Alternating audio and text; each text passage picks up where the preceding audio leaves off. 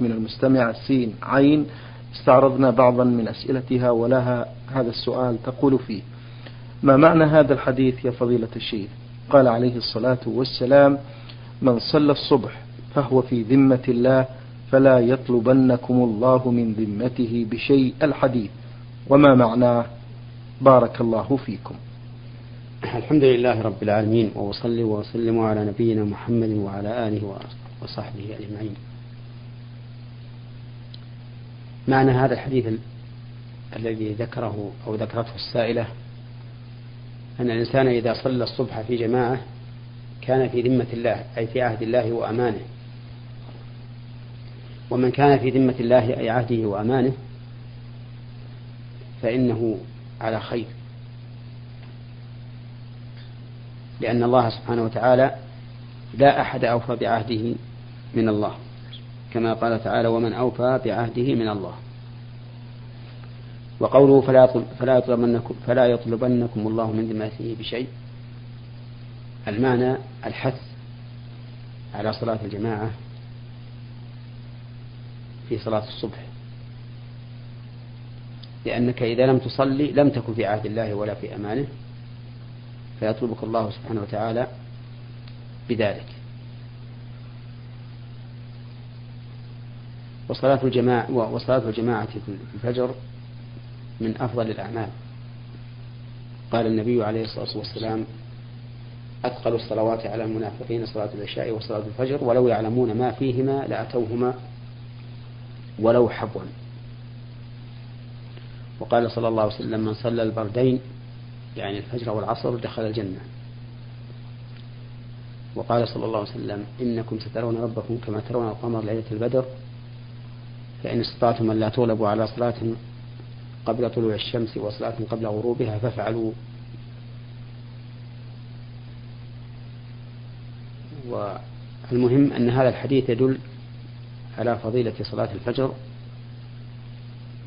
ولا سيما مع الجماعة وأن من صلاها فهو في ذمة الله. من صلاها جماعة فإنه في ذمة الله عز وجل.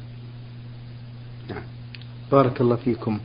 المستمع أيضا تسأل عن هذا السؤال ومدى صحته. عن عبد الله بن أبي قتادة قال دخل علي أبي وأنا أغتسل يوم الجمعة. فقال غسلك هذا من جنابة. أو للجمعة؟ قلت من جنابة. قال أعد غسلا آخر. إني سمعت رسول الله صلى الله عليه وسلم يقول من اغتسل يوم الجمعة كان في طهارة إلى الجمعة الأخرى رواه الطبراني في الأوسط. نعم. هذا الحديث لا يحضرني الآن. حكمه هل هو صحيح أو غير صحيح؟ لكن غسل الجمعة مؤكد جدا. بل هو واجب. على القول الراجح عندي واجب على من يحضر الجمعة. ودليل ذلك حديث أبي سعيد الخدري رضي الله عنه أن النبي صلى الله عليه وسلم قال غسل الجمعة واجب على كل محتلم. وقال صلى الله عليه وسلم إذا أتى أحدكم الجمعة فليغتسل. ولما دخل عثمان بن عفان رضي الله عنه يوم الجمعة وأمير المؤمنين عمر بن الخطاب يخطب كأنه لامه على تأخره فقال والله ما عدوت على أن توضأت ثم جئت. فقال والوضوء أيضا وقد قال النبي صلى الله عليه وسلم إذا أتى أحدكم الجمعة فليغتسل. قال ذلك وهو يخطب الناس.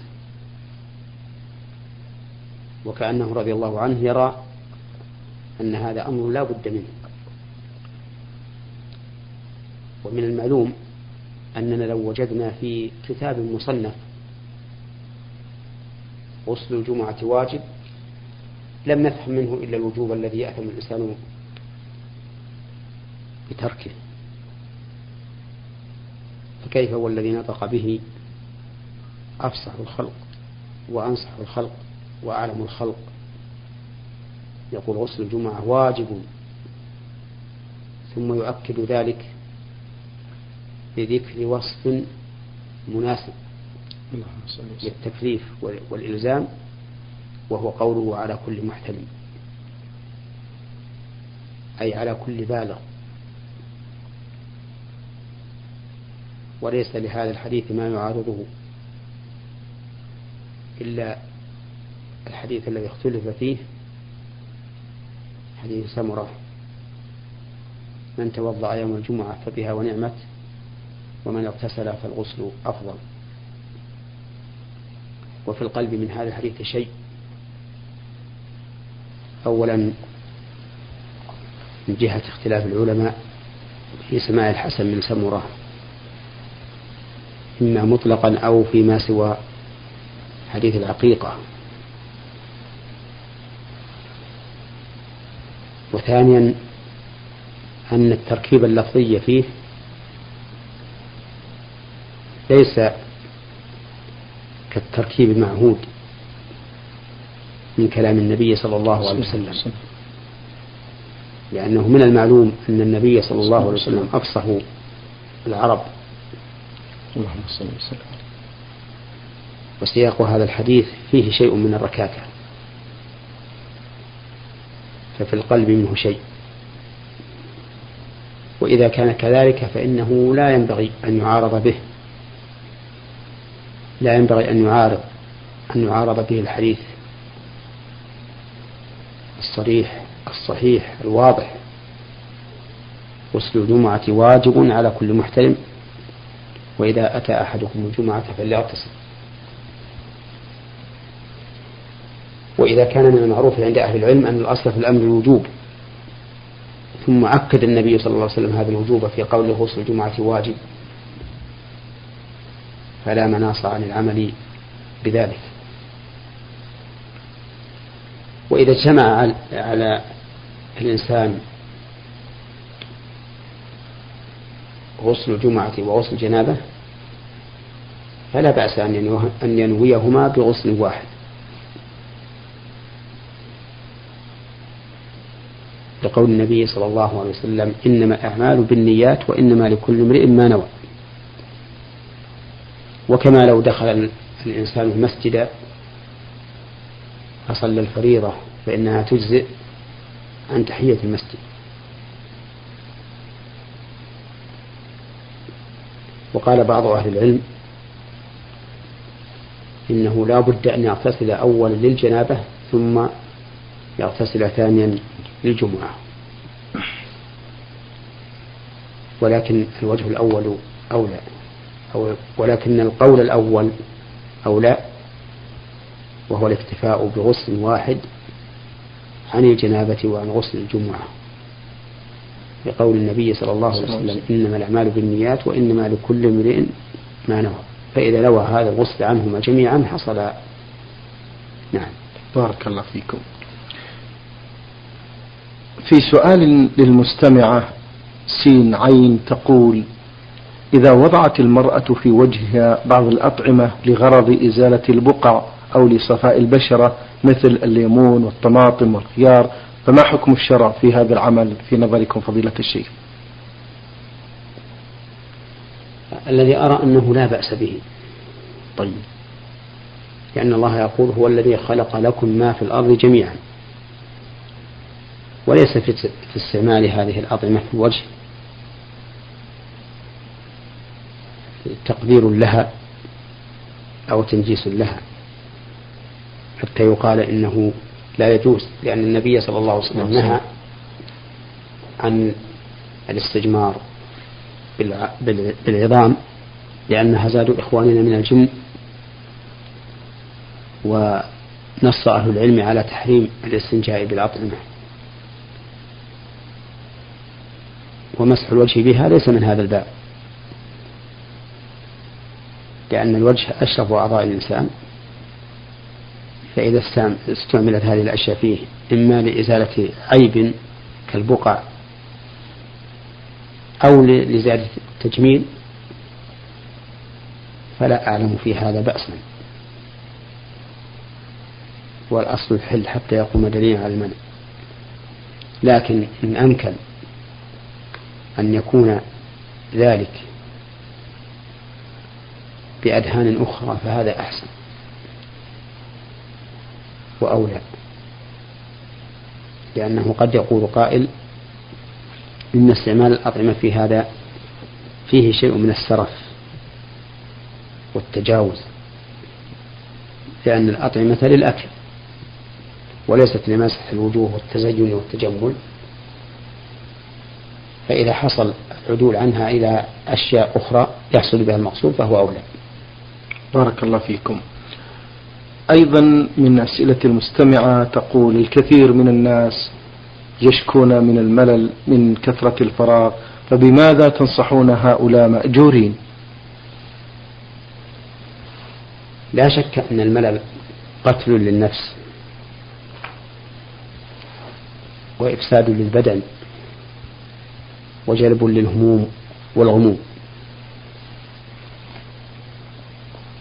ومن أكبر أسبابه ما تسابق الناس عليه اليوم من جلب الخادمات في البيوت. حتى أصبحت ربات البيوت ليس لهن شغل في البيت. فتجد المرأة دائما في هم. تجلس في إحدى ربع البيت يعني زوايا البيت ليس لها إلا الهم أو أو أن تخرج تتزكى في الأسواق أو إلى الجيران فتتعبهم وتملهم. ولو سلم الناس من هؤلاء الخدم وصارت المرأة هي التي تخدم في بيتها كما هو شأن نساء الصحابة في عهد الصحابة وكما هو شأن الناس إلى يومنا هذا لكان هذا خيرا وأولى. وفيه حفاظ المرء على ماله وحفاظه أيضا على عرضه وحفاظ أهله من من الخواء الفكري والبدني. ولهذا وبهذه المناسبة أنصح إخواني المسلمين عن جلب الخدم إلا للضرورة القصوى التي لا يمكن دفعها إلا بذلك. أما إذا كان الحامل على هذا زيادة الترف والتنعم فإن هذا يجر بلاء كثيرا وتحصل به مفاسد. إلا أن يشاء الله. ولا سيما إذا جاءوا بامرأة كافرة. فإن ذلك أقبح. لأن المرأة الكافرة ربما يكون هناك أطفال يغترون بها.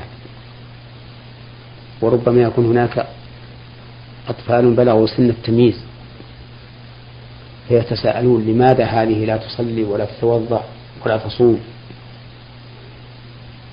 ويحصل عندهم ويحصل في نفوسهم تهوين الدين والعمل به.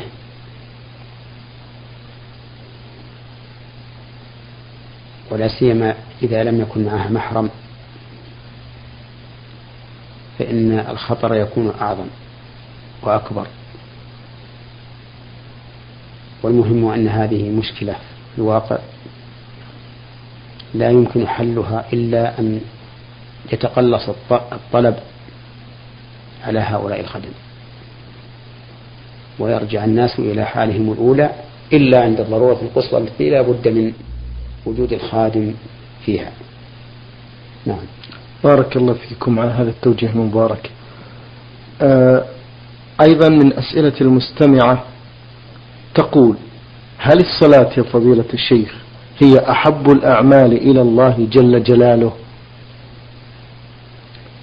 ثبت في الصحيحين من حديث عبد الله بن مسعود رضي الله عنه أنه قال وهو يسأل النبي صلى الله عليه وسلم أي العمل أحب إلى الله؟ قال الصلاة على وقتها. قلت ثم أي؟ قال بر الوالدين. قلت ثم أي؟ قال الجهاد في سبيل الله. قال رضي الله عنه ولو استزدته لزادني. فهذا الحديث نص واضح في جواب هذه السائلة أن الصلاة على وقتها أحب العمل إلى الله عز وجل. نعم. تسأل عن صحة هذا الحديث عن ابن عمر رضي الله عنهما. قال قال رسول الله صلى الله عليه وسلم رحم الله امرأ صلى قبل العصر أربعة. نعم. هذا الحديث فيه مقال فإن من أهل العلم من ضعفه ومنهم من حسنه. فإذا عمل به وأظن بعض العلماء أيضا صححه.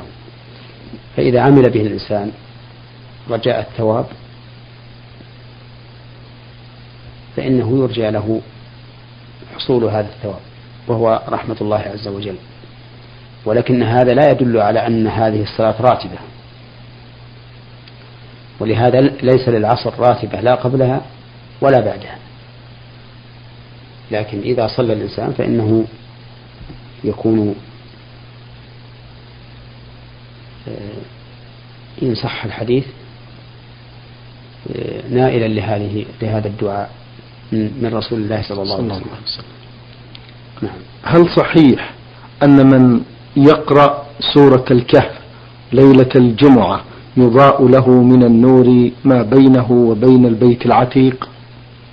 لا هذا ليس بصحيح لكنه ورد حديث من قرأها في فضل قراءتها يوم الجمعة. لا ليلة الجمعة ولهذا ينبغي للإنسان أن يقرأ سورة الكهف في يوم الجمعة والاحتياط أن يكون ذلك من بعد طلوع الشمس. ولا فرق بين أن يقرأها قبل الصلاة أو بعد الصلاة. هذه رسالة وصلت من المستمعة أختكم في الله حاء سين من الرياض. تقول ما الفرق فضيلة الشيخ بين طواف القدوم وطواف الإفاضة وطواف الوداع. الفرق بينها أن طواف القدوم إذا كان من القارن والمفرد سنة وليس بواجب. طيب.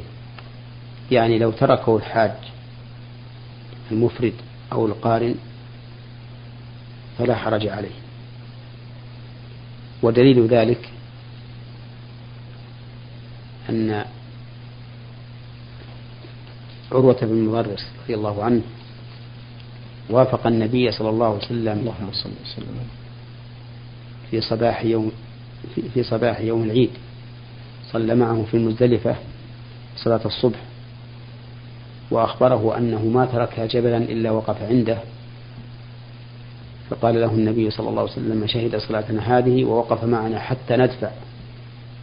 وقد طاف قبل ذلك. وقد وقف قبل ذلك بعرفة ليلا أو نهارا فقد تم حجه ولم يذكر له النبي صلى الله عليه وسلم طواف القدوم وهذا يدل على أنه ليس بواجب أما إذا كان طواف القدوم من معتمر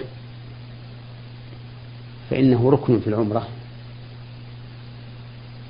سواء كان سواء كانت العمرة عمرة تمتع أو عمرة مفردة. وأما طواف الإفاضة فإنه ركن. ركن في الحج. وهو الذي يكون من بعد الوقوف بعرفة هو الوقوف بمزدلفة ولا يتم الحج إلا به وأما طواف الوداع فهو واجب. من واجبات الحج وكذلك واجب من واجب من, من واجبات العمرة لكنه ليس من ذات الحج ولا من ذات العمرة. ولهذا لا يجب على من لم يغادر مكة. والفرق بين الطواف الواجب والطواف الركن أن طواف الركن لا يتم النسك إلا به وأما الطواف ألو... وأما طواف وأما الطواف الواجب وهو طواف الوداع فإن النسك يتم بدونه. ولكن إذا تركه الإنسان فعليه فدية. ذبح شاة في مكة يوزعها على الفقراء. فصار الفرق كما يلي. طواف القدوم سنة. إلا طواف المعتمر فإنه ركن في العمرة. طواف الإفاضة ركن في الحج. لا يتم الحج إلا به. طواف الوداع واجب يتم النسك بدونه ولكن في تركه فدية تذبح في مكة وتوزع على الفقراء. نعم. بارك الله فيكم. من أسئلة المستمعة حاء سين هذا السؤال. تقول فيه ماذا تفعل المرأة إذا حاضت قبل الإحرام أو بعده أثناء المناسك؟ نرجو بهذا إفادة. إذا إذا حارت المرأة قبل الإحرام فإنه فإنها تحرم إذا وصلت الميقات ولو كانت حائضا. لأن النبي صلى الله عليه وسلم أمر أسماء بنت عميس حين نفست في الميقات أمرها أن تغتسل وتستتبر بثوب وتحرم. وهذا دليل على أن النفاس لا يمنع الإحرام وكذلك الحيض. وأما إذا حارت بعد الإحرام ففيه تفصيل. فإذا كانت في العمرة فإن حاضت قبل الطواف انتظرت حتى تطهر ثم تطوف بعد ذلك وتسعى. وإن حاضت بعد الطواف سعت ولو كانت حائضا وقصرت وتتم عمرتها. وإن كان ذلك في الحج حاضت بعد أن أحرمت بالحج. فإن كان هذا بعد طواف الإفاضة أتمت حجها ولا شيء عليها يعني مثل أن يأتيها الحيض في يوم النحر بعد أن تطوف طواف الإفاضة. فإنها تتم حجها فتبيت في منى وترمي الجمرات ولو كانت حائضا وإذا أرادت أن تخرج والحيض لا زال باقيا فإنها تخرج بلا بلا وداع. وأما إن أتاها الحيض قبل طواف الإفاضة. أتاها في عرفة مثلا. فإنها تبقى على إحرامها وتقف بعرفة وبمزدلفة وترمي الجمرات. لكنها لا تطوف بالبيت حتى تطهر. ودليل امتناع طواف الحائض أن صفية رضي الله عنها حاضت فقال النبي صلى الله عليه وسلم حادثتنا هي قالوا إنها قد أفاضت. وهذا دليل على أن الحائض لا تطوف لأنها لو كانت تطوف لم تكن لتحدث النبي صلى الله عليه وسلم. وكذلك حديث عائشة حين حاضت بسرف فدخل عليها النبي صلى الله عليه وسلم وهي تبكي فقال ما يبكيك لعلك نفستي قالت نعم. قال هذا شيء كتبه الله على بنات آدم. ثم أمرها أن تحرم بالحج. وأن تفعل ما يفعله الحاج غير أن لا تطوف بالبيت ولا بالصفا والمروة. وإنما تركت الطواف بالصفا والمروة لأنه يكون بعد الطواف بالبيت. وإلا فإن الطواف بالصفا والمروة لا يمتنع على الحائط نعم. بارك الله فيكم. هذا المستمع من الرياض ألف نون ميم يقول يسأل عن حكم السلام بعد الصلاة على من يجلس عن يمينك وشمالك. هل هي بدعة أحدثها أحدثتها بعض الفرق كما سمعنا؟ وما الواجب علي في هذه الحالة؟ بالرغم من انتشارها بين الناس جزاكم الله خيرا.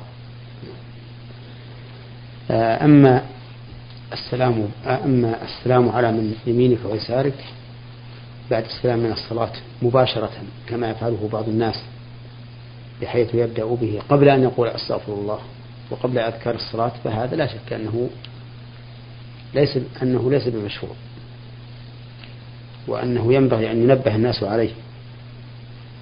وأما إذا انتهى من أذكار الصلاة وفرغ منها ثم سلم على من على من على على من كان على يمينه وعلى شماله للتودد والتحبب.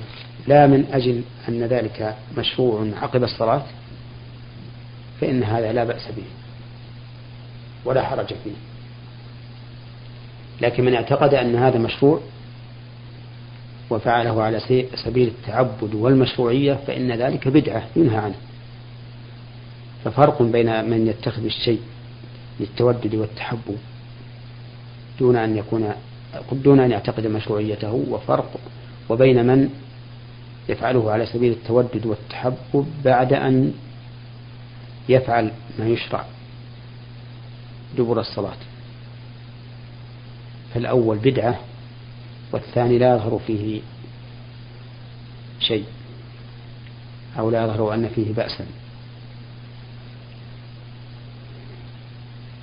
ولكن يظهر من فعل بعض الناس أنهم يعتقدون أنه سنة لأنهم يبادرون به بعد السلام مباشرة ولأن بعضهم قد يكون هو وأصحابه قد دخلوا جميعا. ثم إذا سلم من الصلاة سلم عليهم. وهذا يدل على أنه يظن أو يعتقد أن ذلك من السنة وليس من السنة. بارك الله فيكم. نختم آه هذه الحلقة من برنامج نور على الدرب بهذه بهذا السؤال. وردنا من المستمعة خالدة سين ميم من الكويت تقول ما صحة هذا الحديث يا فضيلة الشيخ؟ عمرة في رمضان تعدل حجة معي. هل هذا الحديث صحيح؟ نعم. هذا الحديث أخرجه مسلم في صحيحه. بلفظين. أحدهما عمرة في رمضان تعدل حجة والثاني عمرة في رمضان تعدل حجة معي. وهو دليل على أن العمرة في رمضان لها مزية على العمرة في غيره من الشهور.